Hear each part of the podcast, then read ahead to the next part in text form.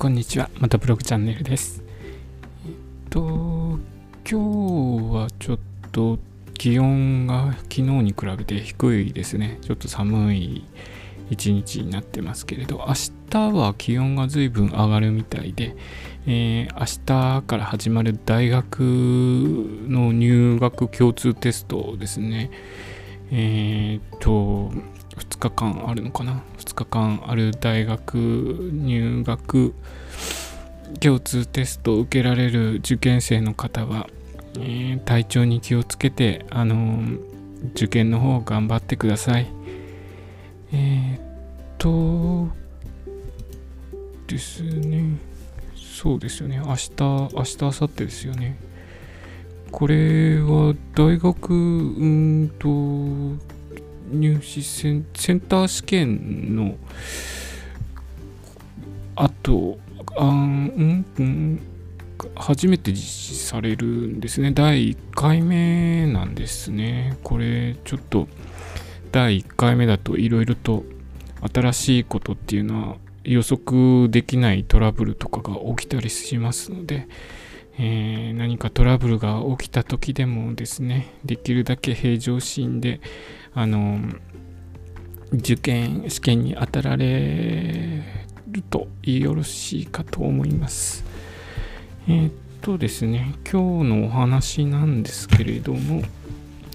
今日はですね、昨日、ちょっと人から今年はバイクでどこ行くのみたいな話を聞かれて、うん、自分、私的にはそんなに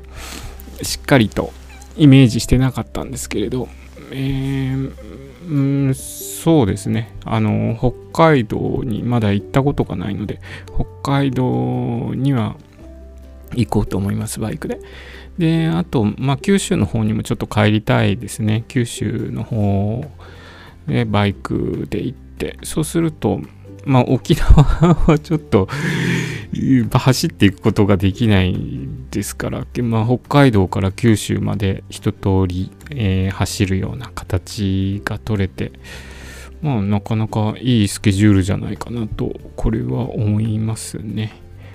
で、あとですね、今年年内にバイクをですね、1台ちょっと増やしたいなと予定してるんですよね。今持ってるバイクがですね、800cc のバイクなんで、ちょっと小回りが、うー